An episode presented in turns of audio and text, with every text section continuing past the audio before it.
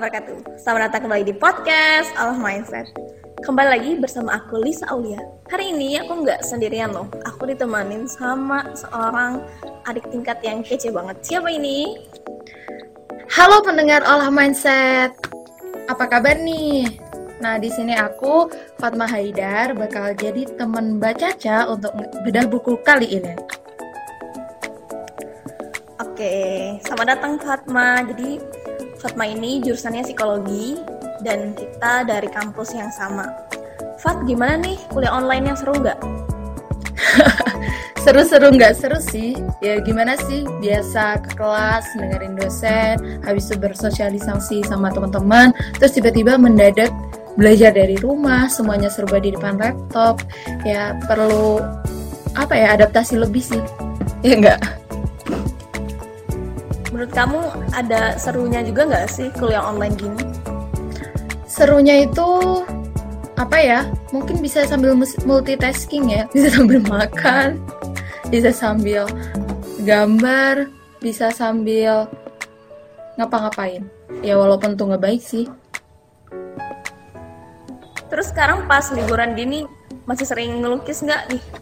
Jadi Fatma ini lukisannya keren-keren nih guys. Masih sering ngelukis nggak? Enggak juga.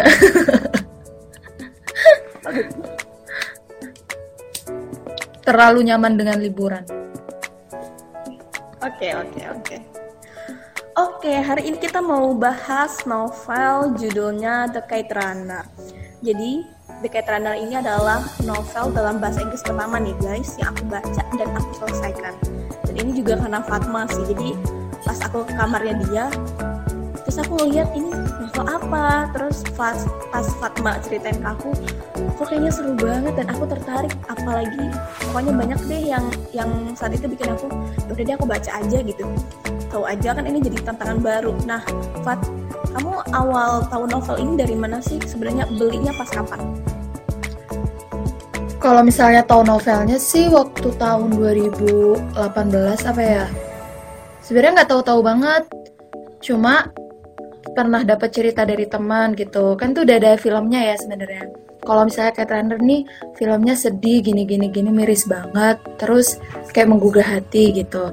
Nah terus dari situ waktu aku lagi mau pulang dari Jogja balik ke Malang kita nunggu kereta. Karena terlalu lama tuh delaynya. Delay apa ya? Atau jadwal keberangkatannya terlalu lama. Akhirnya aku mutusin buat cari buku dulu. Nah pas di toko buku Kate Runner itu pas di pampang paling depan gitu. Kayaknya waktu itu cetakannya baru dicetak ulang. Habis itu sampulnya kan lucu ya, warna ungu, habis itu layang-layang gitu. Nah, aku udah lupa tuh kalau misalnya itu ceritanya tentang sedih-sedih kayak gitu. Aku kira ya ini bakal cerita tentang anak-anak main layang-layang, senang, bahagia. Akhirnya dari situ aku udah gitu. Benar-benar. Karena pas aku lihat pertama kali bukunya di kamarmu juga, ini covernya eye catching banget dan kayak first impressionnya tuh bakal mikir ini ceritanya bakal tentang anak-anak bakal tentang main-main seru-seruan lucu-lucunya anak-anak kecil gitu. Nah terus menurut kamu sebenarnya first impression first impression kamu tuh ngaruhin kamu gak sih pas baca bukunya? Wah ngaruh banget dong ternyata isinya tuh uh, 90 derajat berkebalikan. Eh kalau berkebalikan berapa derajat sih? Pokoknya intinya berbalik drastis lah dari seneng, sedih, miris, putus asa semua ada di buku itu. Nah, jadi guys, sebenarnya The Kite Runner ini emang bukunya terkenal banget. Jadi diterbitkan tahun 2003.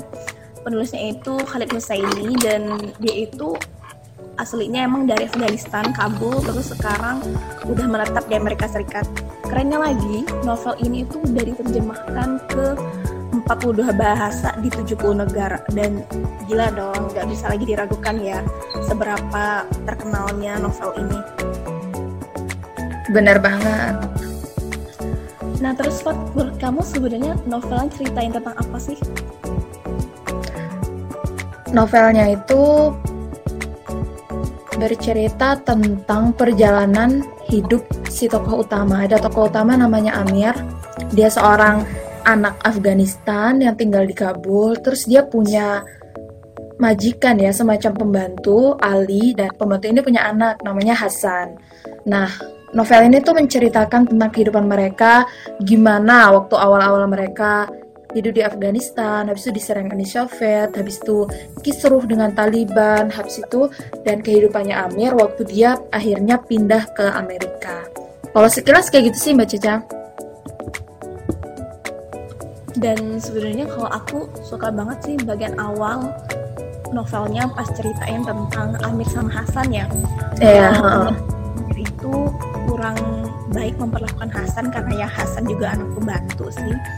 Dan aku senengnya pas mereka main layang-layangan terus sering cerita bareng ngerjain bareng tuh kayak lucu sih awal-awalnya. Oh iya teman-teman, jadi judulnya The Kite Runner ini diambil dari permainan yang khas di Afghanistan yang biasa dimainin sama anak laki-laki di sana. Jadi mereka kalau misalnya main layangan tuh suka tanding gitu teman-teman antara dua orang. Nah habis itu ntar layangan yang menang itu kan ada yang kalahnya juga kan. Nanti yang kalah itu kan bakal putus gitu terbang. Nah si pemenangnya ini bakal diakuin menang kalau misalnya emang dia lari habis itu nangkep layangan yang putus itu. Nah itu namanya kite runner. Nah di pertandingan di masanya Amir sama Hasan ini biasanya kalau misalnya Amir yang nerbangin layang-layangnya, si Hasan ini bagian ngejar layang-layang yang putus kayak gitu.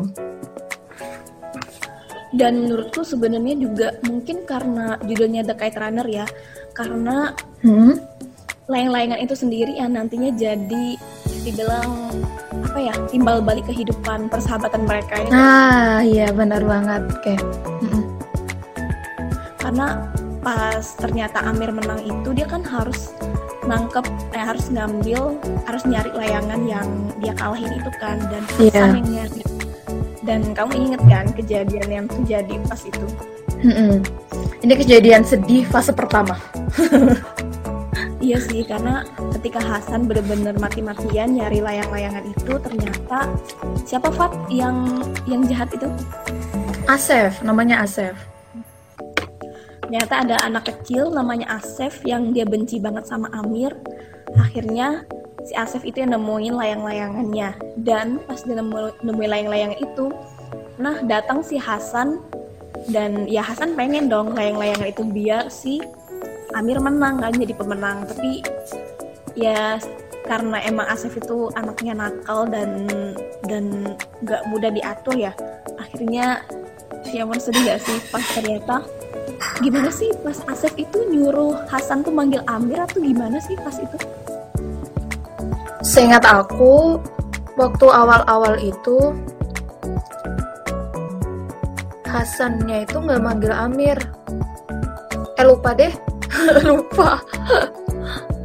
oh kayaknya tuh seingatku juga Hasan tuh pokoknya tuh pokoknya Asef tuh kayak jelek-jelekin Amir juga kan pas itu Mm-mm. pokoknya mana majikanmu mana majikanmu deh banget dan Asif itu juga benci kan sama si Hasan karena Hasan itu dari Etnis yang berbeda. Ah, kalangan bawah dan etnis yang berbeda Ha-ha. di Afghanistan. Akhirnya karena Mm. benci banget karena Hasan tuh juga karena masih menunjukkan sayang dia sama Amir akhirnya ini kan Asef melecehkan dia di situ gitu. Kayak gila ini Asef itu anak laki-laki dan Hasan tuh juga anak laki-laki gitu. Dan dia melecehkan Hasan di situ dengan perbuatan yang menurutku bener-bener enggak bener-bener enggak enggak normal banget. Ya enggak sih. Sebenarnya sih Asif ini punya kelainan gitu nggak sih Mbak Caca? kayaknya bisa jadi kayak gitu karena nanti bakal diceritain juga kan latar belakang Hmm. latar belakang keluarganya Asif itu kayak gimana iya enggak sih Seingatku kayak gitu. Nah terus kan juga ternyata pas Hasan dilecehkan sama Asef itu kan Amir ngeliat kan sebenarnya dan Hmm. itu titik balik perubahan yang terjadi dalam persahabatan mereka. Terus kamu inget gak sih setelah ternyata Amir itu cuma ngeliat aja nggak bantuin Hasan terus setelah itu apa yang terjadi? Sebenarnya kalau menurut sudut pandang aku ya, di situ Hasan sebenarnya pingin bantuin sebenarnya Amir pingin banget bantuin Hasan gitu. Karena secara ya sahabatnya sendiri. Cuma karena emang Amir ini takut, dia tuh nggak percaya diri dan dia merasa lemah di hadapan Asef. Akhirnya dia memilih untuk lari. Dia berbalik ke belakang, habis dia lari sambil nangis nggak sih kalau nggak salah? Iya iya benar benar benar. Uh, dia lari sambil nangis terus udah pulang ke rumah. Nah jauh setelah itu karena mungkin dia memiliki rasa bersalah yang menumpuk di hatinya ya. Kalau karena setiap perlakuan buruk apa pun yang dia lakuin gitu, kok Hasan yang kena gitu. Akhirnya dia bikin suatu kejadian sengaja nuduh Hasan kalau Hasi Hasan ini nyuri jam tangan dia gitu. Akhirnya dia lapor ke babanya, ke ayahnya si Amir, kalau misalnya, nih ya Hasan nih nyuri jam tangan aku loh kayak gitu. Nah si babanya nih di situ nggak percaya karena emang babanya nih percaya banget kalau misalnya Hasan tuh anak yang jujur, anak yang telaten, nggak mungkin mencuri tuh nggak mungkin. Terus akhirnya si babanya tanya ke Hasan, eh Hasan emang beneran kamu nyuri jam nih gitu.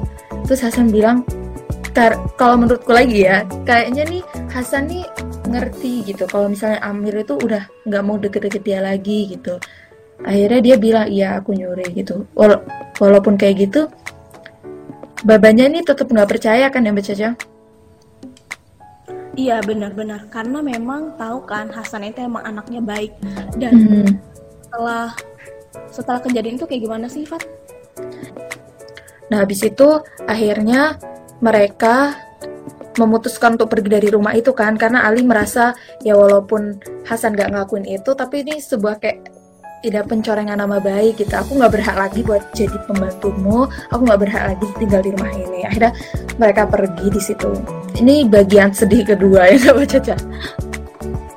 Iya oh iya ya aku aku jadi ingat kejadian itu dan sedihnya lagi kan ternyata sebelum Hasan sama Amir pisah itu mereka ketemu di bukit kan dan mm-hmm. itu heartbreaking banget sih bagian heartbreaking menurutku karena ketika itu malah Hasan yang ngerasa bersalah gitu padahal Amir yang ngeliat kejadian Hasan direcehkan tapi Amir nggak nolongin.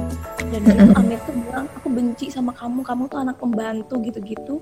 Dia ngelemparin buah yang ada di situ sampai baju Hasan tuh benar-benar basah. Dan situ aku nangis sih kayak Amir tuh pengen pengen nyelamatin Hasan tapi dia nggak bisa gitu. Jadi dia ngerasa iya, dia ngerasa nggak mampu. Ngerasa bersalah dan ngerasa kalah sama dirinya sendiri ya nggak sih? Iya benar nah setelah itu Amirnya ke mana setelah itu seingat aku Uni Soviet apa ya mulai invasi ke Afghanistan. Nah akhirnya mereka si Amir sama si babanya berusaha pergi ke Amerika buat cari kehidupan yang lebih baik lah. Nah terus habis itu gimana Mbak Caca? Kok aku lupa-lupa nih?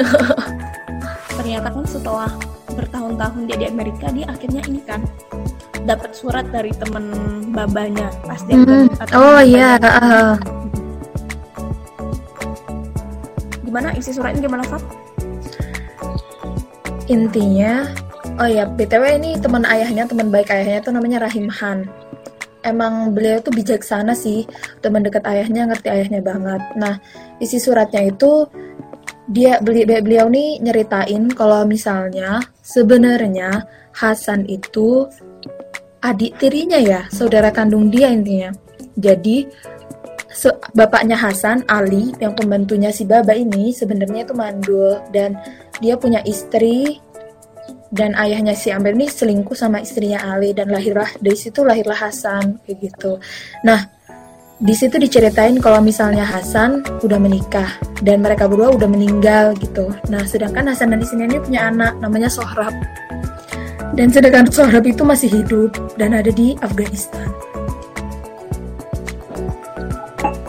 Nah akhirnya setelah itu Amir mutusin untuk pulang ke Afghanistan kan karena dia pengen bisa dibilang menebus kesalahannya ya gak sih?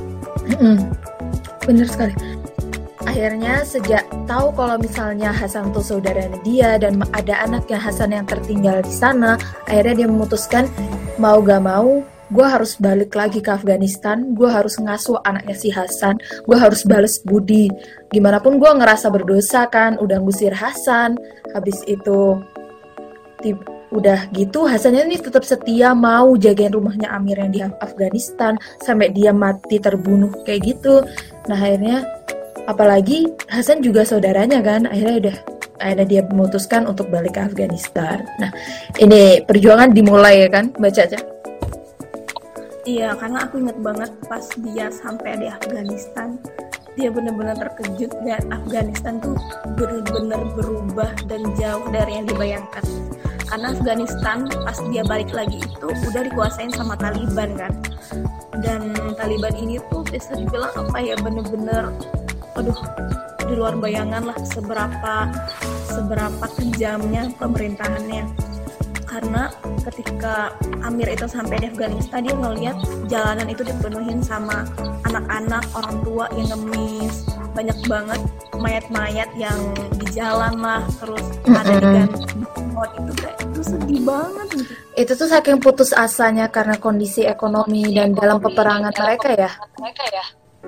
Iya iya benar-benar Oke, terus? Dan ternyata di situ kan dia juga menyadari kan Afghanistan tuh sudah berubah terlalu banyak. Dan sedihnya itu ini loh cara Tal- Taliban memperlakukan warga-warga Afghanistan tuh nggak kayak memperlakukan manusia. Karena di situ kan juga diceritain ya pas ada pas ada pokoknya Taliban itu lagi marah dan dia ngebunuh war- warga di situ. Setelah itu dia nyuruh anjing makan jasad mayatnya ya ampun. Aduh itu sedih banget sih kayak gila ini kejam banget. Dan di situ kan akhirnya Amir itu nyari ini Sohrab ke mana gitu. Mm. karena dia cari rumahnya yang dulu nggak ada dia coba cari orang-orang terdekat ternyata nggak ada yang tahu kan dan akhirnya ujung-ujungnya ketemunya di panti asuhan Hmm. Keadaan panti asuhannya gimana tuh, Mbak? sedihnya panti asuhannya tuh kalau kita mikir mungkin panti asuhan tuh ya seenggak-enggaknya layak untuk ditempati lah ya Hmm, seenggaknya panti bersih, iya benar makanan tercukupi gitu kan. Mm-mm. Tapi sayang banget panti asuhan itu bener-bener kotor banget. Anak-anaknya tuh ada yang sakit tapi nggak bisa diurusin. Dan sedihnya karena selain mereka kekurangan makanan, mereka tuh bener-bener nggak punya uang untuk bisa mengelola panti asuhan itu kan. Dan akhirnya ketika Amir itu menyangka Sohrab itu ada di situ, iya bener Sohrab itu pernah di situ. Tapi karena pengurus panti asuhan yang nggak punya uang kan akhirnya anak-anak yang ya bisa dibilang sudah cukup besar udah mau deket remaja ya. Akhirnya dijual kan sama orang-orang yang mau beli. Mm-mm. Dijual ke tentara-tentara yang butuh gitu ya Mbak Caca. iya benar. Dan aku sedihnya adalah mereka ini dijual bukan bukan nanti direkrut jadi jadi anak jadi anak lah ya anak asuh gitu. Akhirnya bantu bantu di rumah tapi ternyata kamu inget kan yang terjadi sama Sohrab gimana tuh Fat? Mm, Nggak tega banget aku nyeritainnya. Intinya ya Sohrab ini dibeli buat jadi pemuas kebutuhan mereka, jadi kebutuhan seksual mereka gitu. Disuruh nari, narinya pun nggak berperi kemanusiaan gitu, apalagi untuk anak sekecil Sohrab ya. Nah, sampai di situ pas Amir nemuin Sohrab nih, Sohrab tuh bener-bener nggak percaya, loh, beneran kamu mau nolongin aku kayak gitu. Saking setiap kali dia bertemu orang baru, dipindah ke orang lain, pasti ada selalu diperlakuin nggak man- nggak manusiawi ya kayak gitu. Akhirnya sampai suatu saat, eh, pas si Sohrab ini mau dibawa pulang ke Amerika, dia itu disuruh nunggu kan. Dia disuruh nunggu di hotel gitu. Sohrab kamu tunggu dulu ya. Aku masih harus ngurusin beberapa keperluan imigrasi dan lain hal sebagainya gitu. Nah terus dia cuma bilang aku capek. Oke. Iya nggak apa-apa Sohrab, ya aku tahu kamu capek, tapi ini sebentar lagi, sebentar lagi kita akan berada di kehidupan yang lebih baik di Amerika. Nah, Am- Amirnya bilang kayak gitu kan. Terus, oke, habis itu di situ Sohrab tuh cerita kayak gini. Kalau misalnya dulu dia pernah tuh. Dia pingin banget apel sedangkan apel yang di pohon depan rumahnya dia itu masih hijau. Tapi karena dia udah kepengen banget akhirnya dia makan aja tuh apel yang belum matang akhirnya karena dia makan apel yang belum matang itu tadi perut dia sakit banget dong. Akhirnya terus dia bilang ke uminya tuh ke mamanya. Terus si mamanya nih bilang tuh kan Sohrab apa mama bilang kalau misalnya kamu makan apel yang masih hijau yang belum matang itu bakal bikin perut kamu sakit gitu. Coba kalau misalnya kamu lebih sabar menunggu sampai apel itu matang, sampai apel itu merah, pasti lebih enak gitu. Begitu pula kenikmatan di dunia kayak gitu. Mamanya bilang, semua hal yang bahagia, yang menyenangkan itu harus ditunggu dulu gitu. Kita harus menunggu hal itu gitu. Nggak bisa langsung aja terjadi kayak gitu. Dia bilang cerita ke Amir kayak gitu. But setelah Amir ngurus-ngurusin imigrasi itu dia balik-balik ke hotel dia kaget banget. Karena di situ Sohrab kondisinya udah sekarat bener-bener dia mencoba untuk bunuh diri. Di situ sih yang heartbreakingnya. Dan setelah diselamatin setelah dia sadar di rumah sakit dia cuma bilang aku capek. Aku bener-bener capek dan aku kembali. Dia bener-bener nggak cerita apa-apa tatapannya mata tatapan matanya kosong. Ya bener-bener sedih banget deh di situ ngerasa nggak sih betapa capeknya dia kayak gitu? Nah iya dan aku juga pas bagian itu aku ingat lagi kan yang ternyata membeli Sohrab itu kan Asef ya? Mm Asef yang dulu melecehkan ayahnya Sohrab Hasan. Iya. Sendiri dia lecehkan lagi gitu. Dan mm -hmm. aduh itu bener-bener anak kecil anak kecil yang yang maksudnya dia main-main senang-senang hmm. disayang dari orang tua dan keluarga malah dapat perlakuan yang bisa dibilang keji dan bener-bener nggak nggak termaafkan banget sih dan makanya menurutku juga normal banget ketika Sohrab akhirnya setelah dia bunuh diri coba bunuh diri di apartemen Amir itu hmm. dia bener-bener ya orang yang nggak bernyawa gitu ya. Maksudnya nggak punya semangat. Iya bener. Feeling depressed lah. Tertekan bener-bener. Ya takut. Karena juga menurutku saat dia memutuskan bunuh diri itu dia benar-benar mm -hmm. di ujung benar-benar karakter orang yang kena trauma. Kalau bisa dibilang kriteria orang yang kena trauma ya kan? Iya trauma berat trauma, sih apalagi kena trauma di umur sekecil itu dapat perlakuan yang bisa dibilang benar-benar tidak diharapkan, mm-hmm. yang enggak diharapkan dan ketika Amir itu bisa dibilang menggantungkan nasibnya si Sohrab akhirnya dia mutusin untuk bunuh diri. Mm-hmm. Karena dia begitu takut hal-hal yang kemarin tuh terjadi lagi gitu. Ya, nah, terus kalau Mbak Caca nih, bagian yang paling Mbak Caca sukain apa sih?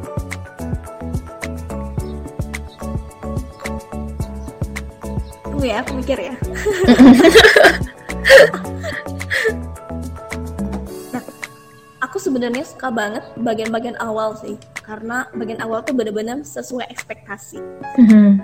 Jika ngeliat covernya, ada mm-hmm. gambar layangan, gambar anak-anak. Mm-hmm. Nah, ketika bagian awal-awal juga kan ceritain tentang mereka sering pergi bareng ngejain PR bareng mm-hmm. Hasan itu merawat Amir. Oh iya. yeah. persahabatan. Sahabat sejati lah ya. Iya bener-bener. Dan aku juga suka sih pas bagian Sohrab itu ditolongin sama Amir. Dia tuh bener-bener kayak aduh akhirnya hero. Harapan lagi untuk hidup kayak gitu. Kalau kamu suka bagian mana Aku suka bagian kok aku juga jadi mikir ya. mikir aja, Fat, nggak apa-apa. Oke, tarak mikir dulu.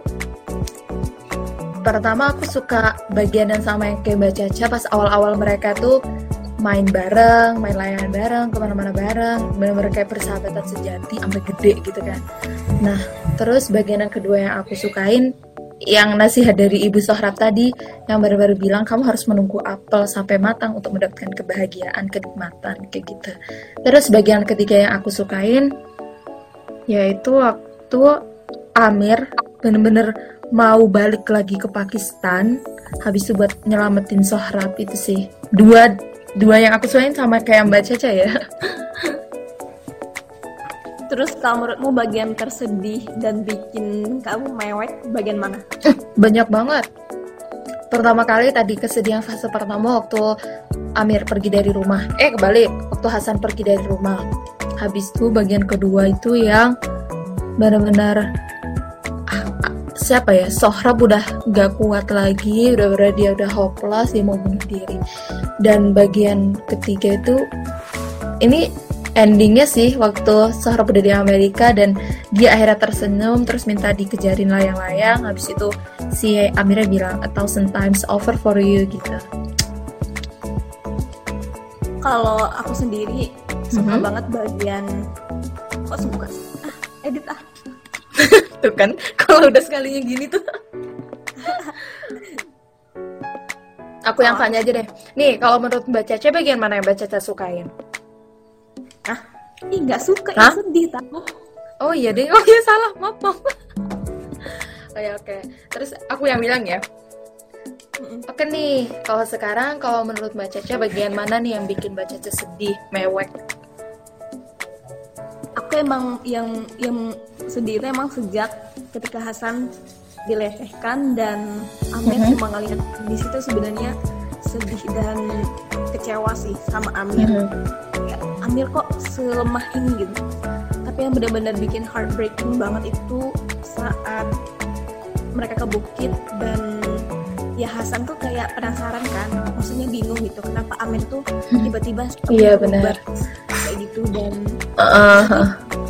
dan Amir tuh kayak bilang gitu kan ya aku tuh benci sama kamu kamu tuh anak pembantu iya padahal dia rasa bersalahnya gede gitu kan iya bener dia sambil ngelemparin buah itu ke ke bajunya. Hasan bener-bener Amir tuh Mhm. pengen bilang gitu aku tuh pengen Mhm. jadi sahabat kamu yang bisa nolongin kamu tapi kenapa Mhm. aku tuh sangat berdaya dan jadi orang lemah dari situ aku tergugis aku bener-bener nangis banget karena kayak kayak kita tuh nggak bisa memaksakan diri untuk berbuat sesuatu gitu loh kayak keadaan Iya. bener-bener bener-bener bikin kita jadi pengecut ya nggak sih Mm-mm.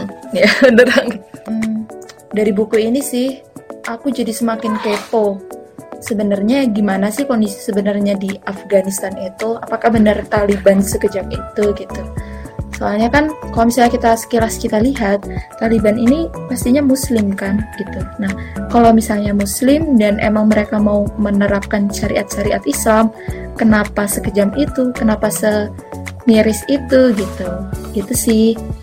Padahal yang kita tahu Islam kan indah ya damai gitu. Habis itu yang terakhir pelajaran dari buku ini itu nasihat yang di uh, ucapin sama Rahim Han, sahabatnya ayahnya Amir, waktu dia bilang ke Amir, walaupun baba kamu ternyata punya anak di luar nikah, ternyata Hasan saudara kamu, terus ternyata kamu dulu ngusir Hasan, there is way to be good again Amir gitu. Selalu ada jalan untuk berbuat baik kembali kayak gitu. Jadi jangan berputus asa gitu, selalu ada jalan gitu. Nah, buat temen-temen yang mungkin pernah melakukan kesalahan atau pernah gagal atau pernah apa pun itu yang berbau kesalahan dan kegagalan, pasti ada jalan untuk bagus kembali. Pasti ada jalan kembali gitu sih. bener-bener aku juga setuju sih bener banget kalau aku sendiri sih Mhm. dari novelnya paling kerasa itu perasaan pesan yang aku dapat itu Hmm? Tentang rasisme sih bagaimana Oh ya, ah. Afghanistan itu masih melihat orang dari suku-suku asalnya gitu. Ketika ayahnya Hasan yang selain dia membantu dan dia juga dari etnis yang bisa dibilang rendah di Afghanistan ayahnya itu juga cacat kan. Jadi ayahnya itu ke mana-mana dihina dilemparin batu sama orang. Nah kayak gitu juga sama Hasan gitu. Hasan itu ke mana-mana pasti dibilangin kayak pecundang nggak berguna. Itu kayak mereka tuh nggak berhak hidup gitu. Padahal mereka juga manusia gitu kan. Pantas dapat perlakuan yang layak gitu. Iya, mungkin sebagian kelompok ya Mbak ya yang memandang kayak gitu dengan rasisme. Karena mungkin mereka lebih merasa lebih superior daripada kelompok yang lain ya. iya benar-benar. Dan terus yang kedua aku juga dapat pesan ini sih dari novelnya tentang gimana sih sebenarnya penting banget bagi anak-anak tuh dapat lingkungan yang Hmm, Iya. nah, mendukung Mendukung, mereka. Karena ketika mereka dapat lingkungan yang ya kita lihat aja lah pas masa Taliban gitu. jangankan bisa sekolah jangankan bisa belajar dengan tenang mereka bisa makan dan minum dengan makanan yang layak aja nggak bisa gitu apalagi Iya, dapat air itu bener-bener kehidupan yang menurutku nggak pantas banget didapetin anak-anak gitu yang mesti Hah? mereka punya kehidupan yang happy dan dan menyenangkan Berarti bisa disambungin nih perlakuan Asef yang kayak gitu, terus Amir yang nggak mampu melulu meluapkan perasaannya ke Hasan, kayak gitu mungkin dikarenakan mereka kurang literasi sama dukungan dari kedua orang tua mereka ya Mbak ya, karena emang kondisinya perang dan ekonomi susah. Iya bener, aku setuju banget. Dan aku tuh ingat ayahnya Amir itu emang bener-bener bisa dibilang kurang peduli sama Amir ya. Karena Hmm, juga ibunya Amir itu meninggal karena saat melahirkan Amir kan. iya, Dan juga seingatku orang tuanya Asep itu juga seperti itu. Bener-bener menuntut Asep itu jadi anak yang terbaik, yang terpintar. Jadi dia tuh bener-bener ia tumbuh rasa superiornya kan. Hmm, iya benar benar benar sih. Terus menurut Mbak Caca, kenapa buku ini perlu banget teman-teman baca gitu? perlu banget karena pertama menurutku banyak banget dari kita yang nggak terlalu tahu tentang Afghanistan. Nah dari Mhm. novel ini rasa ketertarikan aku dan minat aku untuk lebih tahu tentang Afghanistan tuh bener-bener meningkat banget. Setelah aku baca novel ini aku jadi searching di Google Afghanistan tuh keadaannya kayak gimana. Aku jadi penasaran tentang Taliban, tentang sejarah dan kehidupan Afghanistan di abad 20. Jadi bener-bener membangkitkan semangat untuk belajar lebih. Kedua, aku juga belajar tentang ras tentang nilai-nilai kemanusiaan dari sini. Jadi gimana saat kita baca nih banyak banget hal-hal yang timpang yang mungkin di Indonesia jarang banget kita ngeliat gitu. Sejalanan isinya pengemis semua, terus mayat di mana-mana, bener-bener seperti kalau bisa dibilang negara yang mencekam dan menyeramkan gitu.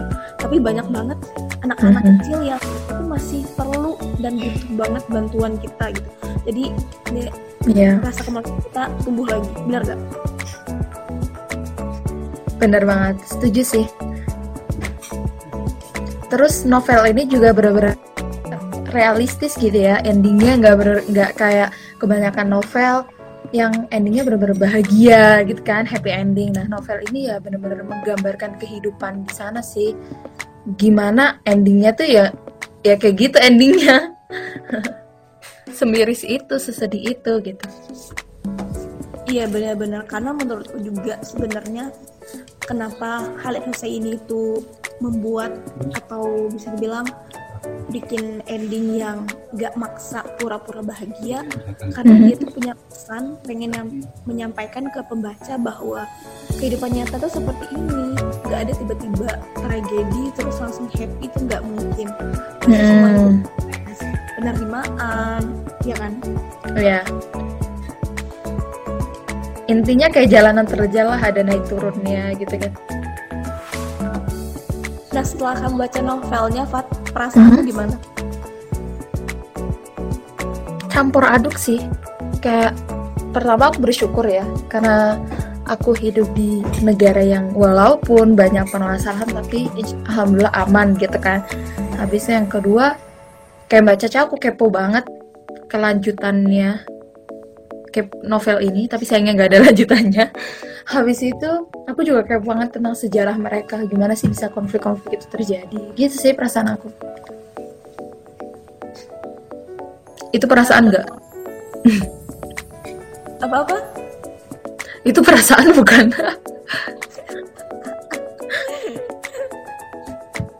Nah menurutmu penting nggak sih orang-orang lain, pendengar-pendengar podcast ini, Mm-mm. baca novel ini?